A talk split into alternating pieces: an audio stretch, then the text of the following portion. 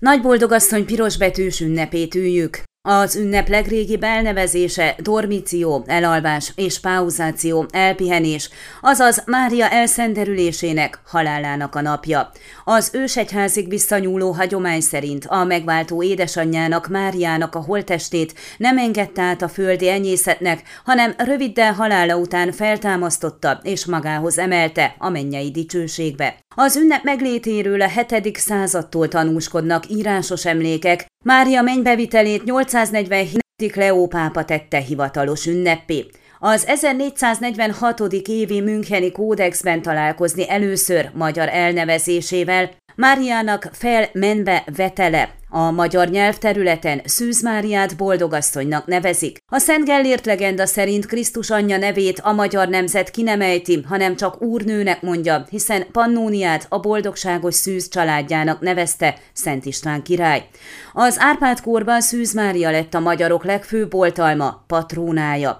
Nagy boldogasszony napja kötelező ünnep, vagyis a katolikus hívőknek ezen a napon kötelező szentmisén részt venniük. A Gyulafehérvári Római Katolikus Főegyházmegye összesítése szerint a következő településeken szentelnek templomot vagy kápolnát Nagy boldogasszony tiszteletére: Csíkkarcfalva, Déva, Vulkán, Vajdahunyad, Erzsébetváros örménytemplom, Királybánya, Topánfalva, hosszúaszó, bodola, alsótömös, sepsibükszád, retteg, kézdisárfalva, szarvaskend, kapjon, Désakna, Kohóvölgy, Mezőerked, Simfalva, Küküllővár, Radnót, Szentdemeter, Náznánfalva, Nyárádköszvényes, Tölgyes, Palotailva, Székelyföldvár, Marosszentkirály, Szárhegy, Ferences templom, Oroszhegy, Felsőboldogfalva, Kászonújfalu, Temetőkápolna, Gyimesbük, Kontumác, Csíkszentgyörgy, Pósahegy, Kolozsmonostor, Apátsági templom, Zeteváralja, Sikaszó.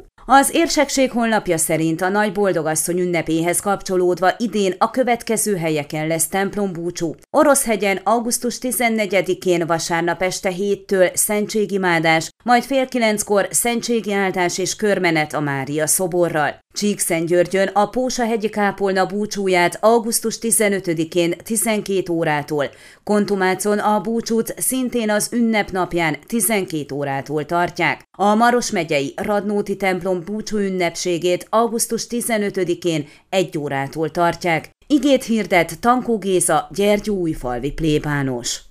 Ön a Székelyhon aktuális podcastjét hallgatta. Amennyiben nem akar lemaradni a régió életéről a jövőben sem, akkor iratkozzon fel a csatornára, vagy keresse podcast műsorainkat a székelyhon.ro portálon.